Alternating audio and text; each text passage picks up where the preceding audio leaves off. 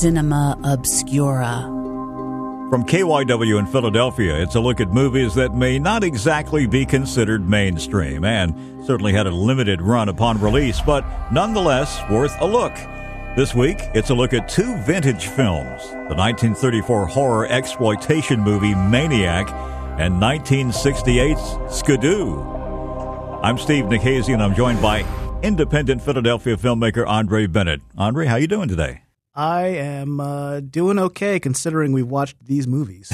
yeah, it was uh, tough duty this week with these films. oh my but goodness! very interesting stuff. We begin with a story of a vaudeville performer who takes a job as a lab assistant to a research scientist experimenting on reanimating dead tissue, one of her favorite topics. When the doctor is accidentally killed during one of his experiments, the assistant assumes the doctor's identity and continues his work in Maniac. Oh my goodness, this movie. Where do you start with this one? I don't know. I really don't.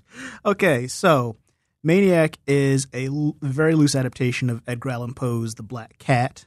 The cast includes a man named Bill Woods. He stars as uh, Mr. Maxwell, the uh, the lab assistant. This was his only movie. He never acted again, and he ended up becoming a makeup artist. Fascinating. Yeah. After this movie, who who would blame him? This is awful. And this movie has a little bit of everything. It has women fighting, it has necrophilia, it has nudity, frontal nudity, and uh, there's an eyeball snack scene too. Yeah, this one is pretty grotty. There's a there's cat fighting. Uh, there's a an actress named Phyllis Diller who is not the comedian Phyllis Diller who plays um, who plays a blackmailer who ends up getting into a cat fight with uh, Mr. Maxwell's wife. And if you describe it as somebody, they'd be like, "Wow, this movie sounds uh, kind of crazy." I'm like, "It's it no, it's terrible. This is this is like this is oh my god." and it has themes that that kind of appeal to me, like the whole you know identity thing. Maxwell kills Dr. Meyerschmidt because Meyerschmidt wants him to uh, kill himself. So Maxwell's like, uh, no, and he kills him, and then you know takes his identity because he's this great uh, impressionist, and he slowly kind of starts to become him mentally too, and he's like losing his sanity.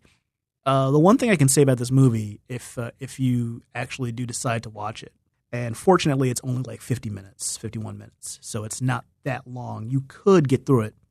It feels like losing your sanity. Yeah, yeah. I mean, there there, there are scenes where you really you really have the perspective of somebody who is psychotic Yes. because of all this weird stuff going on in the background. Yeah, they took scenes from other movies and superimposed them onto the frame to look like uh, this guy is having these weird delusions. And then they have these uh, moments where they they break from the action to have uh, these blocks of text uh, describing various psychoses and uh, disorders. I, I don't know if this is like supposed to be some sort of pretense towards education, Mm-hmm.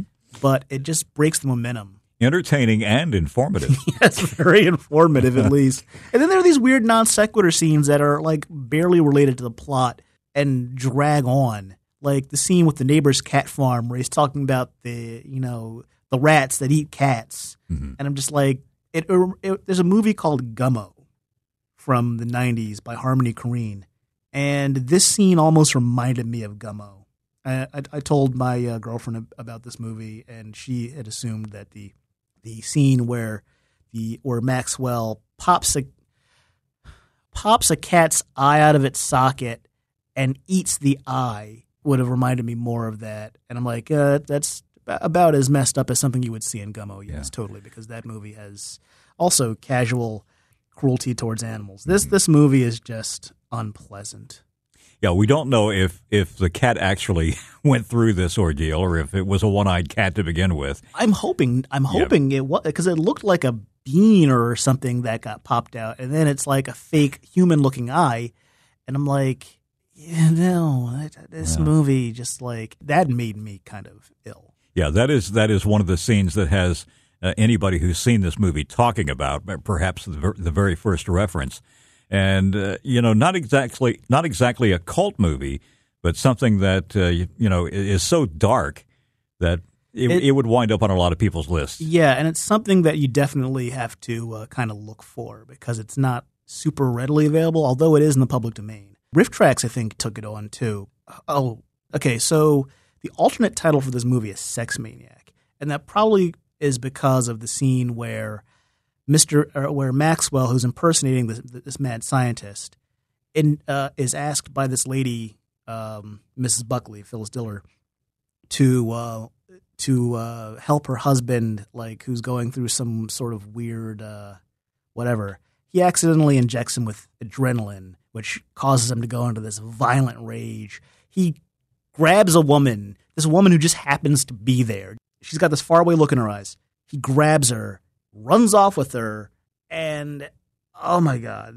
A, why does this in, why does this need to be in the movie? B, I made note of this question, and this could apply to basically everything we talk about in this entire episode. What the hell was the point of this? You're right. what And- was the point? Yeah, exactly. Well, it would have wound up being a 40 minute movie then.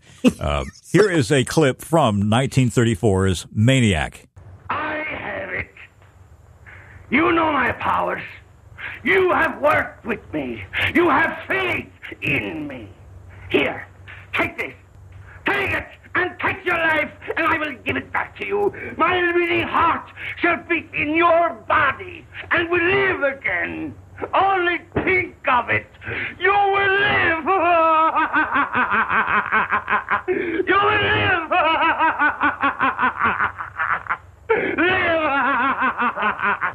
live. Murder. Murder. And of my benefactor. Horrible. You have so much to give the world. Has he? Why should the unconscious peace of the dead be disturbed? Isn't the spark that moves the maggot the self same spark that moves the man? Preserving that spark in the individual is not important. What we do with the spark while we have it is important. In Meyer Schultz, the spark is gone. In Maxwell, it lives. In, in 1934, this must have been very naughty to see. Yeah, with all the uh, the violence and and the nudity, it's a very it's a raw movie for its time. Uh, it's a raw movie, period. Uh, but that that scene was um, with the, the the scientist Meirschultz telling his assistant to kill himself so he can put another person's heart in his chest and bring him back to life. And then Maxwell saying uh, no and shooting him. And it, it- to Bill Woods' credit, he's functionally playing two characters, and he embodies that well enough. I just wish this movie was. Um, I just wish it was good. Well, yeah, if, if you have an hour, check it out Maniac from 1934. and bring friends. Cinema Obscura. Next up, a retired gangster is called back into service by a mob kingpin named God to carry out a hit on a fellow mobster who is behind bars. He winds up in prison and accidentally takes an acid trip in 1968's Skidoo. And this movie features an all star cast and a respected director. What could go wrong? Everything. it's got oh my goodness! It has Jackie Gleason, Carol Channing, Frankie Avalon, Frank Gorshin, Mickey Rooney, Burgess Meredith, John Philip Law, Austin Pendleton, George Raft, Cesar Romero, Peter Lawford, Slim Pickens, Richard Kiel, and uh, Groucho Marx in his final film role Yeah, yeah. as as as a crime boss named God. Did you mention the nearly naked Carol Channing? Well, I was going to get to that. oh my god! So, and Otto Preminger, who directed uh, uh, uh, Laura, and uh, and, and uh, In Harm's Way. uh, yeah, and Anatomy of a Murder. This was as he was kind of in his decline. He made he decided he wanted to make a counterculture comedy, so he set out and uh, got this insanely stacked cast. I mean, you can't overstate how huge this cast was, especially at this, especially in '68. Yeah, I mean, I mean, Yeah. all, all of these people were regular faces on primetime TV. Yeah, and and Gleason was like super committed to this role, more so than it deserved. It, it- it's not very funny. Um, it, it really isn't. Uh, I mean, Jackie Gleason. Watching it again, I, I just noted how surprisingly intense he was until the drug freakout scene where he just kind of makes weird uh, sounds. Yeah, and and drugs play a big, big part in this movie. I mean, there's marijuana and uh, and eventually, of course, LSD. Oh, yeah. And I understand Preminger, word is, he took an acid trip to try to get into the frame of mind. So did Groucho, actually. Groucho took acid to prepare for the role as well. Um, and Preminger, uh, I, And we're talking about an 87 year old man doing this. yes, this was one of the most ill-conceived movies I've ever watched. The first time I saw it was in 35 millimeter in a theater, so you had all these people just marveling at it. It's so it's so amazingly bad, and it's best to see it like with people, like so you can just make fun of this movie because otherwise, I don't know, it's it's kind of rough going if you're watching this by yourself. Here's the thing: all these people are n- not terrible. It's just that the script and and, and I should mention with the script, Rob Reiner was apparently brought in uh, to do an uncredited rewrite to punch up the hippie scenes, which are terrible. the hippie scenes are terrible, except for the one scene with, uh, and I think we have this one with John Philip. The first time we see John Philip Law, who's actually kind of funny in this because he's just so deadpan, and uh, it's him talking to Gleason's daughter. Can we run this clip? Here's a clip from Skidoo. Man, how I wish I could be nothing. What? Nothing. Nothing. If you can't dig nothing, you can't dig anything, you dig? You mean, if I could be nothing, I would be everything? You dig. I mean, like, that's why the establishment cats are not making it. They're digging the nine to five bag. Rush of the city. What's happening in the news instead of what's happening in themselves. Tony, what is she? You dig? Now I see what you mean. Everything we need is right here inside ourselves. Hey, dig. I mean, like the vibrations are there, Dewdrop. You know, I really think we could make it, you and I. I really feel we could make it. Gosh! Tony, it's not a Mala brother, it's an Indian. He's not an Indian. He's bleeding. Tony, I think it's one of those hippies. That's it. And no lousy hippie is gonna make it with my daughter. Oh, okay. yeah, that scene is actually I, I enjoyed John Philip Law in this movie, and again Gleason was scarily committed. Uh, the plot, not that it matters, basically, yeah. Gleason plays a former hitman who is reluctantly pressed back into service to uh, break into prison and murder his friend, who is currently doing time and about to uh, turn state's evidence. Unfortunately, he falls in with uh, one of his cellmates does acid and and he's accidentally dosed Yes. and ends up freaking out. Meanwhile, uh, you've got all these uh, hippies that his daughter brings home, and his wife, Carol Channing, who she's uh, very accommodating of.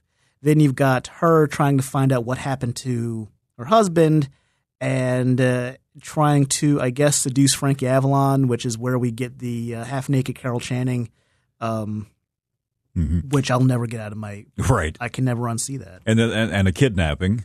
Yes, you got yeah, you got the kid, you got uh, God, quote unquote, the mob boss, uh, kidnapping his daughter and being a terrible old lech, and then Carol Channing when the hippies storm God's boat. She just does this impromptu musical number. She sings the title song, and I was gonna say I was enjoying the soundtrack because Nilsson. Up until that point, I mean, I I like Carol Channing. Uh, Hello Dolly, iconic. Sure. Yeah. Um, I do not care for her in this movie for the most part. Yeah. And uh, you're, you're speaking of Nilsson, Harry Nilsson, who wrote the music and also appears in the film as Yes. a as a prison guard, a tower guard, and he sings the closing credits of this movie.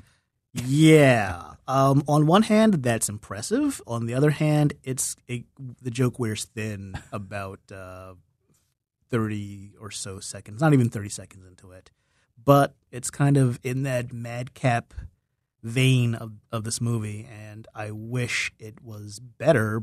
It's a curiosity. It's definitely worth seeing if you want to have friends over and just. Uh, Marvel at the badness. the- Yes. The sheer awfulness of this movie. Skidoo from 1968, and you can find it on DVD. it is available on DVD and Blu-ray.